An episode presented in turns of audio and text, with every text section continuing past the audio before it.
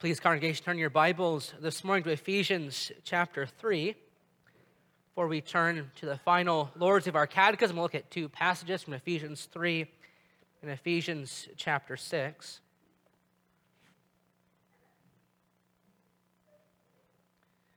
As we heard just a few moments ago in our assurance of pardon, we who were once dead in our sins and trespasses, we who once walked in the course of the, the prince of the power of the air, God made alive together with Christ Jesus, in order that we might walk with him. And the first three chapters of Ephesians speak to all these things that God has done for us. Uh, chapter 1 speaks of God's electing love. Chapter 2 speaks of the way in which you've been saved by grace and how we're one in Christ. And Paul continues along that thread in chapter 3. We'll begin reading at verse 14 of chapter 3, where Paul begins to transition in the book from what God has done to what he now calls to do and living in light of that. So here's the hinge of the book of Ephesians 3, verse 14. This is God's holy word. For this reason I bow my knees before the Father, from whom every family in heaven and on earth is named, that according to the riches of his glory he might grant you to be strengthened with power through his Spirit in your inner being, so that Christ may dwell in your hearts through faith, that you, being rooted and grounded in love, may have strength to comprehend with all the saints what is the breadth and length and height and depth, and to know the love of Christ that surpasses knowledge, you may be filled with all fullness of God. Now, to him who is able to do far more abundantly than all we could ask or think, according to the power at work within us, to him be glory in the church and in Christ Jesus throughout all generations, forever and ever. Amen. Let's turn also to chapter 6. We'll begin reading at verse 10. In chapter 4, Paul has spoken about walking in the new man. In chapter 5, walking in love as husbands and wives, as parents and children, as bondservants and masters. Now he says at verse 10 of chapter 6 finally, be strong in the Lord and in the strength of his might. Put on the whole armor of God that you may be able to withstand against the schemes of the devil. For we do not wrestle against flesh and blood, but against the rulers, against the authorities, against the cosmic powers over this present darkness, against the spiritual forces of evil in heavenly places. Therefore, take up the whole armor of God, that you may be able to withstand in the evil day, and having done all, to stand firm. Stand therefore, having fastened on the belt of truth, and having put on the breastplate of righteousness, and as shoes for your feet, having put on the readiness given by the gospel of peace in all circumstances, take up the shield of faith, with which you can extinguish all the flaming darts of the evil one, and take the helmet of salvation, the sword of the Spirit, which is the Word of God, praying at all times in the Spirit with all prayer and supplication. To that end, keep alert with all perseverance, making supplication for all the saints, and also for me, that words may be given to me in opening my mouth boldly to proclaim the mystery of the gospel for which I am an ambassador in chains, that I may declare it boldly as I ought to speak. Thus far, God's holy and inspired word may bless that to us as we meditate upon it this morning. Let's turn also to Lord's Day 52 of the Catechism. Here we are. Lord's Day 52, page 257. We'll read the three questions and answers responsively together. Congregation of Christ, what does the sixth petition mean? And lead us not into temptation, but deliver us from evil means we are so weak that we cannot stand on our own for a moment, and our sworn enemies, the devil, the world, and our own flesh, never stop attacking us and so, Lord, uphold us and make us strong by the power of your Holy Spirit, so that we may not be defeated in this spiritual fight, but may firmly resist our enemies until we finally win the complete victory. How do you conclude this prayer? For yours is the kingdom and the power and the glory forever. This means we have made all these petitions of you because as our all powerful King, you are both willing and able to give us all that is good, and because your holy name, and not we ourselves, should receive all praise forever. And finally, what does that little word amen express? Amen means this shall truly and surely be. For it is much more certain that God has heard my prayer than I feel in my heart that I desire such things from him. This the church of Christ does believe and confess throughout the world.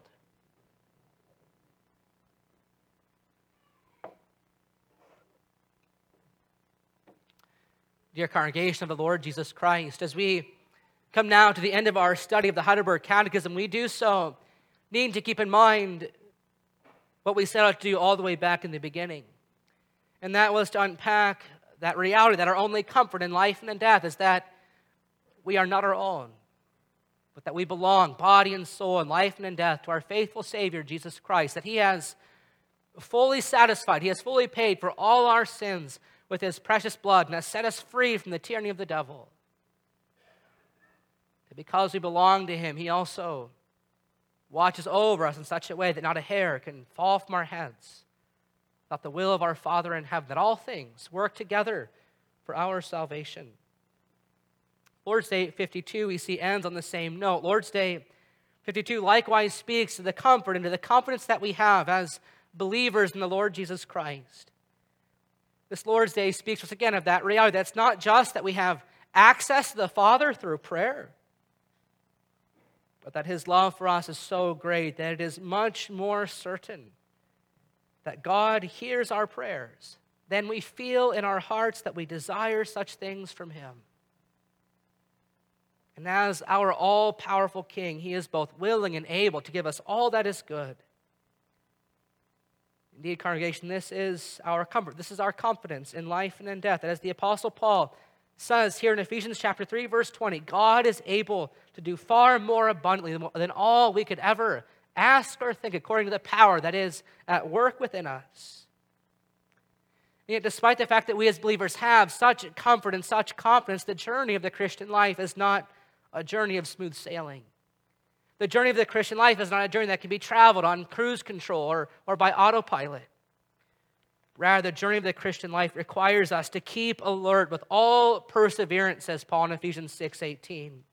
As Jude 121 says, we must look daily to the Lord's mercy in order that we might keep ourselves in the love of God, because the Christian life is, is fraught with threats and dangers on, on every side.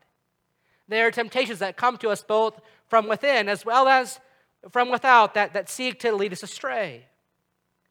And so you and I must be vigilant. We must be vigilant at all times and in every way.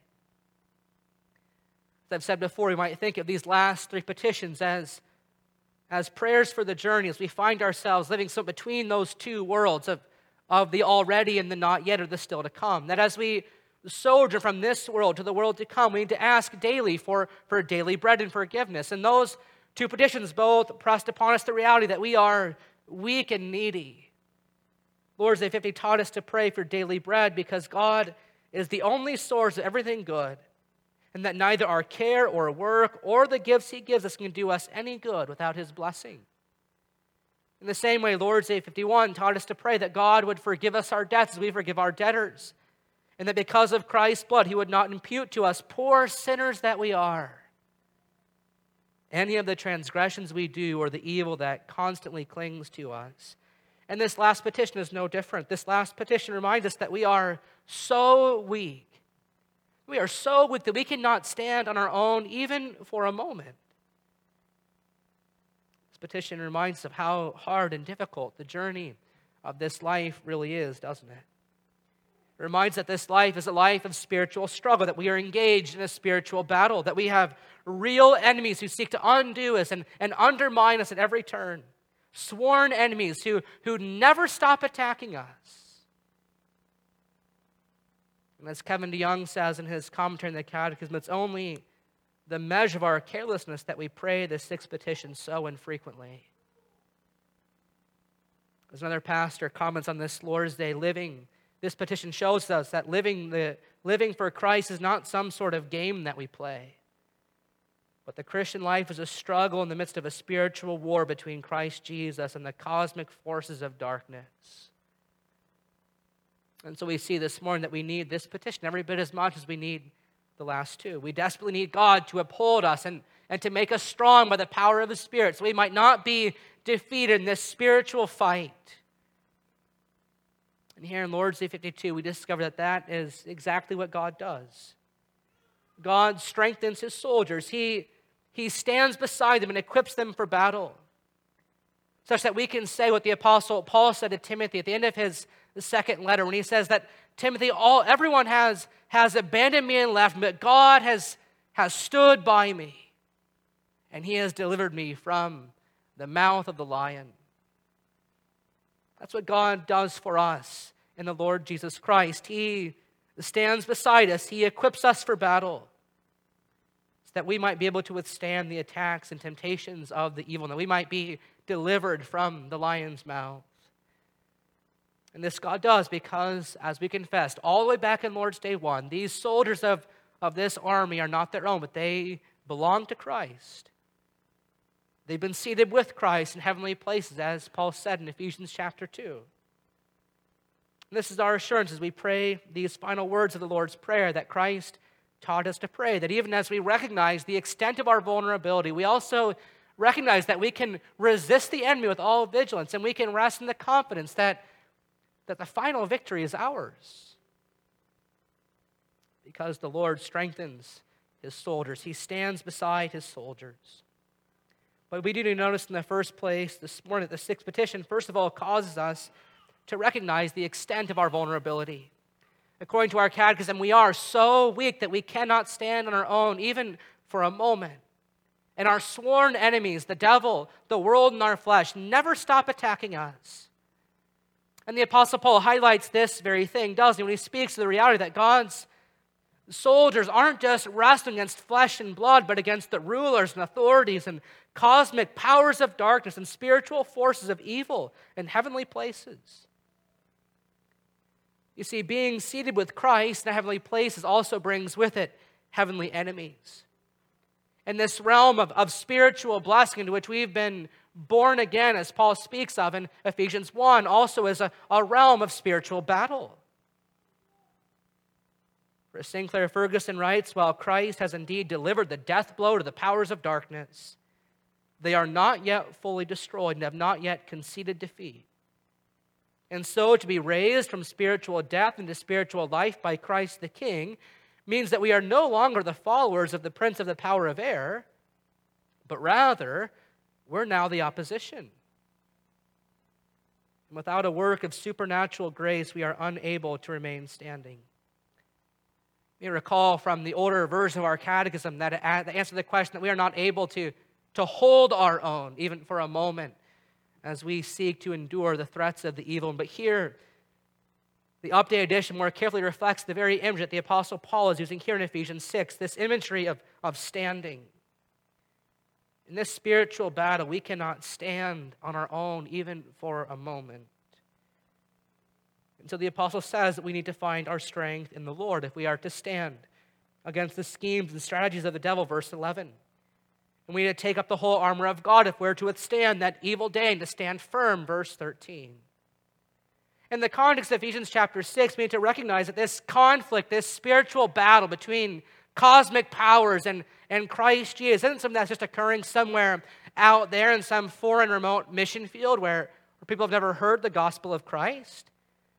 But in the immediate context of Ephesians chapter 6, what's Paul been saying? He's been speaking to the church. He's been speaking to husbands and wives. He's been speaking to parents and children, to bondservants and masters.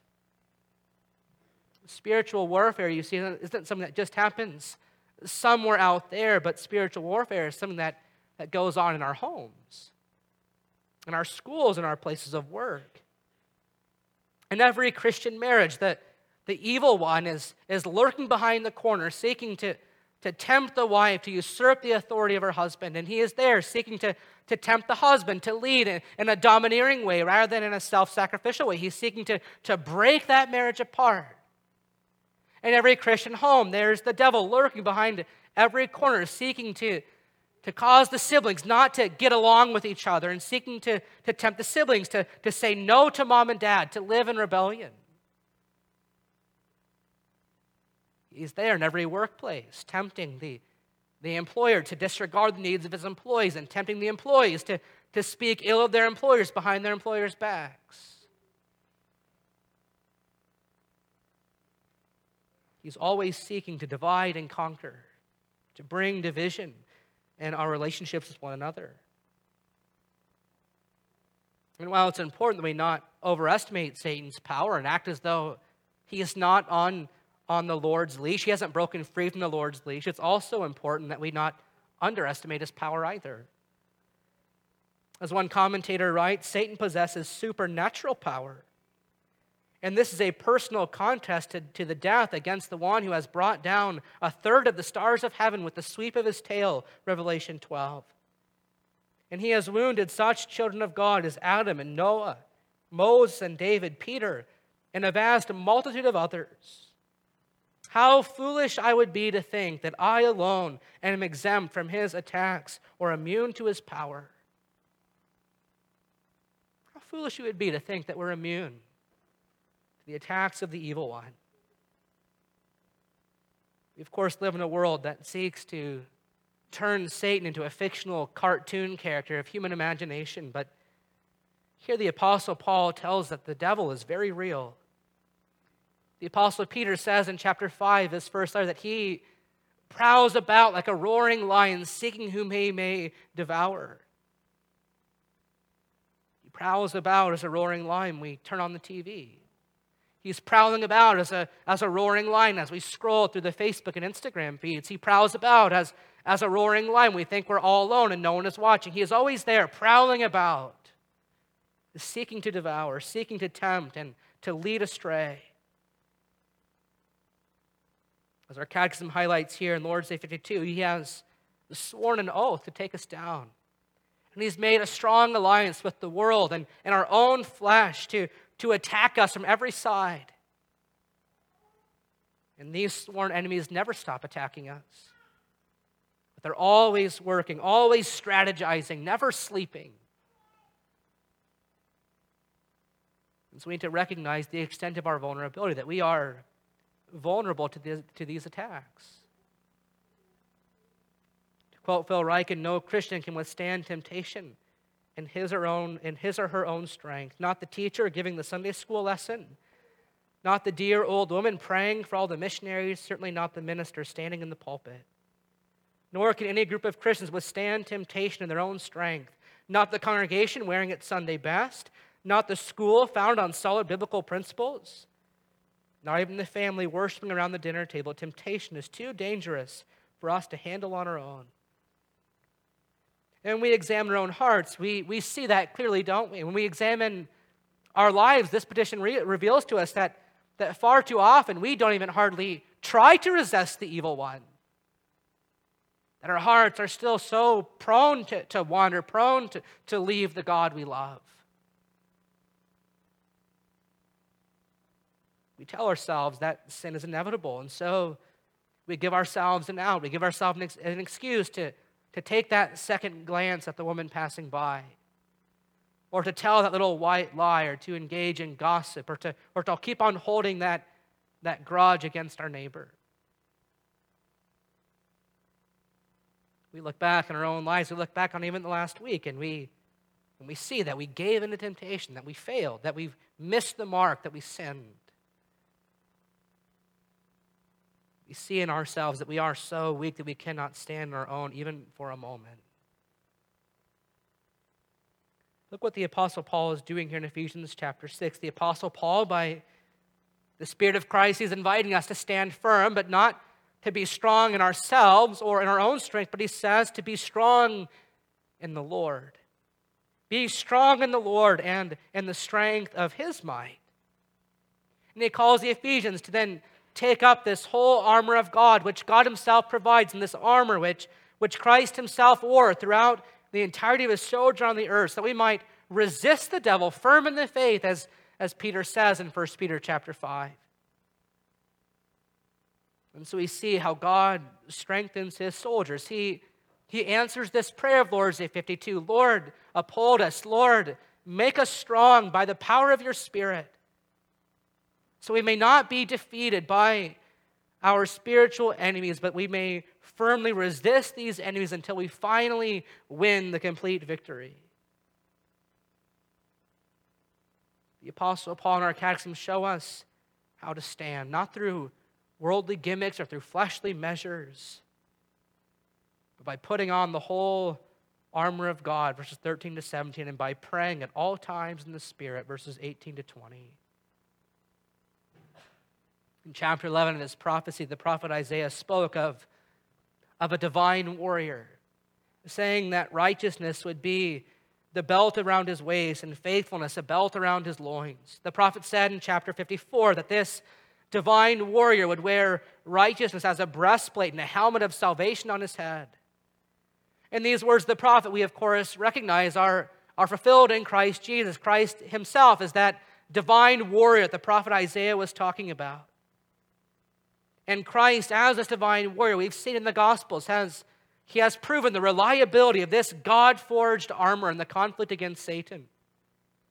How throughout his life, from the days of his youth to the days of his being tempted in the wilderness, to those days before his death, as he prayed that God would let the cup pass from that Satan would, would have him to, to abandon the path that God had put him on, Christ showed us that this armor could be tested to the limit and not break. Hebrews 4:15 says that in every respect he was tempted as we are, yet without sin. 1 John 3 8 says that Christ came to, to destroy all the works of the devil. And as Christ engaged in this hand to hand combat with the evil one, he demonstrated for us that this armor which God provides and properly worn will surely protect the one who wears it. This is what Paul says we are to do in verses 11 and 13. He tells us that we must put on this whole armor of God so that we might be able to stand against the schemes of the devil. So we might be alert and, and on guard, being sober minded at all times, being vigilant at all times in every way. Not only knowing the enemy, knowing what we're dealing with, these spiritual forces of darkness, but also knowing how to defend ourselves against the enemy. And so he says in the first place that we are to fasten the belt of truth around our waist, which refers to to the integrity and consistency of life which the gospel produces in the believer. In other words, we're to fasten the belt of truth around our waist in a way in which our lives are lives of integrity, where our walk matches our talks, that Satan doesn't have any accusations of, of hypocrisy to lay against us. In the second place, we're to wear the breastplate of righteousness at all times. We to be protected from fatal wounding. The breastplate, which is the perfect righteousness of Christ, serves to, to guard us against Satan's accusations by constantly reminding us that our sins have already been cast into the depths of the sea. Thirdly, we're to resist the enemy, as Paul says, by wearing the right footwear, the readiness of the gospel. We need to live and breathe and believe this gospel so that even after we've, we've fallen into sin, we don't go back into the battlefield with with the lead shoes of a guilty conscience on our feet, but rather wearing the shoes of the readiness of the gospel of peace.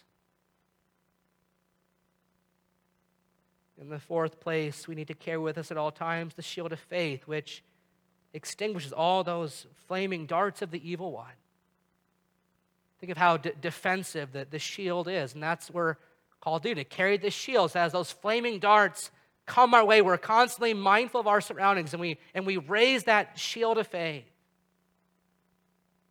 which extinguishes those flaming darts. In the fifth place, he says we're to wear at all times the helmet of salvation, which is to say, we are to, to guard our minds for Christ Jesus, lest we be conformed to the thinking and patterns of the world. To quote Sinclair Ferguson, the Christian who would stand against Satan must develop a mind that is well furnished with the promises of God's word, which is able to make us wise unto salvation through faith in Christ. 2 Timothy 3:15. And finally, if we're to resist the enemy, then we need to carry with us wherever we go, the sword of the Spirit, which is the Word of God. We need to follow in the example of Christ, the Psalm 1 man who, who meditated upon that word day and night, who, who stored God's word in his hearts that, that he might not sin. But notice that if we're to resist the enemy with all vigilance, we must also wear, we must also be a people of prayer. He says in verse 18 that we are to pray at all times in the Spirit with all prayer and supplication. And Paul says that we're not just to, to pray for ourselves, which is, an obvious, that's a given that God would always be delivering us personally from, from temptation from the evil one, but also we should be praying for each other. He says to that end, keep it, Lord, with all perseverance, making supplication for all the saints. The Apostle Paul reminds us that as we wage war in this spiritual battle, we aren't fighting it on our own, but we're fighting it side by side. And then Paul says in verse 19, and pray also for me. Pray also for me that my that the word that words may be given to me in opening my mouth boldly to proclaim the mystery of the gospel, for which I am an ambassador in chains, that I may declare it boldly as I ought to speak. And I couldn't help but be struck by how, if the Apostle Paul needed the prayers of the saints, and how much don't I need the prayers of the saints? The influential, the influential English, century, uh, English preacher Charles Spurgeon was once asked, what, what is the secret of your ministry, that great preacher who drew in so many people? What is, what is the secret to your ministry that he was asked? And he would reply, My people pray for me. Certainly, your pastor needs your prayers. And I'm exceedingly thankful to the Lord that you pray for me, that I might be faithful to carry out this calling as the Apostle Paul sought to be faithful, to carry out this calling, to be a proclaimer of the mystery of the gospel for which he was an ambassador of the Lord Jesus Christ. The sixth petition summons us to recognize the extent of our vulnerability and to resist the enemy with all vigilance. But notice finally how it also summons us to rest in the certainty of our final victory. Notice how the last line of answer 127 ends Lord, uphold us and make us strong so we may not be defeated in this spiritual fight, but may firmly resist our enemies until we finally win the complete victory. Victory, you see, is not a matter that's still up in the air, but our victory in this spiritual warfare is certain. Christ has already accomplished it in his life and death and resurrection. And while we recognize these battle skirmishes continue, that the war has already been won. And a day is coming, says one pastor, when our commander, Christ Jesus, will call us away from the battlefield to receive the victor's crown. And then we will share in his absolute eternal conquest of the evil one. For as the scripture has promised, the God of all peace will soon crush Satan under your feet. Romans 16, verse 20. Do you believe that this morning, congregation, that the God of all peace will soon crush Satan under your feet? Sometimes in our battle against sin and temptation, the armor feels awfully heavy. And all we want to do is just cast the armor aside and, and give in and give up altogether. The Apostle Paul would urge us, and our catechism would urge us to, to look again to Christ, to look to our commander, who not only stands beside us, but who also promises to strengthen us to stand by our side and to equip us with the power of His Spirit. In his helpful book titled The Desires of Our Hearts, Craig Troxel notes that most of us will fight against our idolatries until our final breath. Our daily clashes with greed and materialism and worldliness will not automatically wane. And our struggles with selfishness and lustful and conceited desires will not magically fall away, never to return, and they will not necessarily decline in obvious and dramatic measures. But what Christ promises us in his all sufficient grace is that he will be with us in the midst of these struggles against sin and Satan. He promises to persevere relentlessly in our hearts so that we will increasingly deny false desires and pursue pure desires. His grace is more than able to deal with temptations his grace is more than able to deny them, to fight them. and perhaps even to see them weaken more and more. Of course, sometimes the battle grows ever wearisome, but we recognize that the battle is where we belong. The battle is where we belong because that's where Christ is waging the war. Waging the war against all our enemies until they shall all finally be made a, a footstool for his feet, as Psalm 110 talks about. And so, after the Apostle Peter urged his readers to, to resist the devil firm in the faith, to resist this, to resist this roaring lion, he, he goes on to encourage his readers with those reassuring words when he says, And after you have suffered a little while, the God of all grace, who has called you to his eternal glory in Christ, he will himself restore, confirm, strengthen, and establish you. Because his is the kingdom. His is the kingdom and the power and the glory forever. And as our all powerful King, he is both willing and able to do and to give us all that is good. And that includes to give us this, this final victory over all our sworn enemies the, the devil, the world, and our flesh, who never stop attacking. And so, contrary to what the evil one would have us to believe, our prayers that God would, would deliver us from evil, would, these prayers do not fall on deaf ears. It's not as though our prayers are only going so high as the ceiling before bouncing back down to the ground. But rather than we pray to God to deliver us, we recognize we have an audience with, with the King of Kings and Lord of Lords. And as our catechism says, it is far more certain that God hears the prayers that we pray than we feel in our hearts that we desire such things from Him. That's what's expressed in that little word, amen. That expression of faith that God is able to do far more abundantly we could ever ask, think, or imagine, according to the work that is at work within us. And so we can be sure that God is indeed bringing us from grace to glory, from, from vulnerability to victory.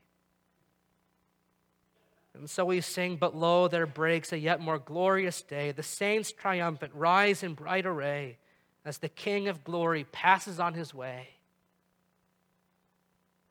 Congregation, this is our comfort. This is our confidence in life and in death that God strengthens his soldiers. He grants the faith to, to resist all our enemies. He leads us to victory. And he tells us that he is coming very soon. And so we pray, even so, come. Come, Lord Jesus. Amen. Let us pray. Gracious God and Heavenly Father, we come before you and we give you thanks that you're a God who hears our prayers. That when we pray, Lord, lead us not unto temptation, but deliver us from the evil one. You hear from heaven and you answer us. Lord, we pray that you'd give us the grace to recognize in humility that we are so weak that we cannot hold our own even for a moment you would make us mindful that our enemies are constantly attacking us Satan, the world, and our own flesh. And so, Father, give us the strength to take off the whole armor of God and to pray at all times in the Spirit. Uphold us, Lord, and make us strong by your Spirit so that we may resist our spiritual enemies until we reach and win the final victory. Father, we give you thanks that yours is the kingdom and the power and the glory forever. That you speak to us in your word and remind us again that you are able and willing to do all that is good for us. And so, Father, as we engage in this spiritual warfare, we pray that you would help us to live then for your glory and not for our own. We would fight against the evil one for the glory of God. And Father, we thank you that you bid us to express every time we pray the confidence that we have that it is more certain that you hear this prayer than we desire that you would answer it. We pray this, Lord, in Jesus' name and for his sake. Amen.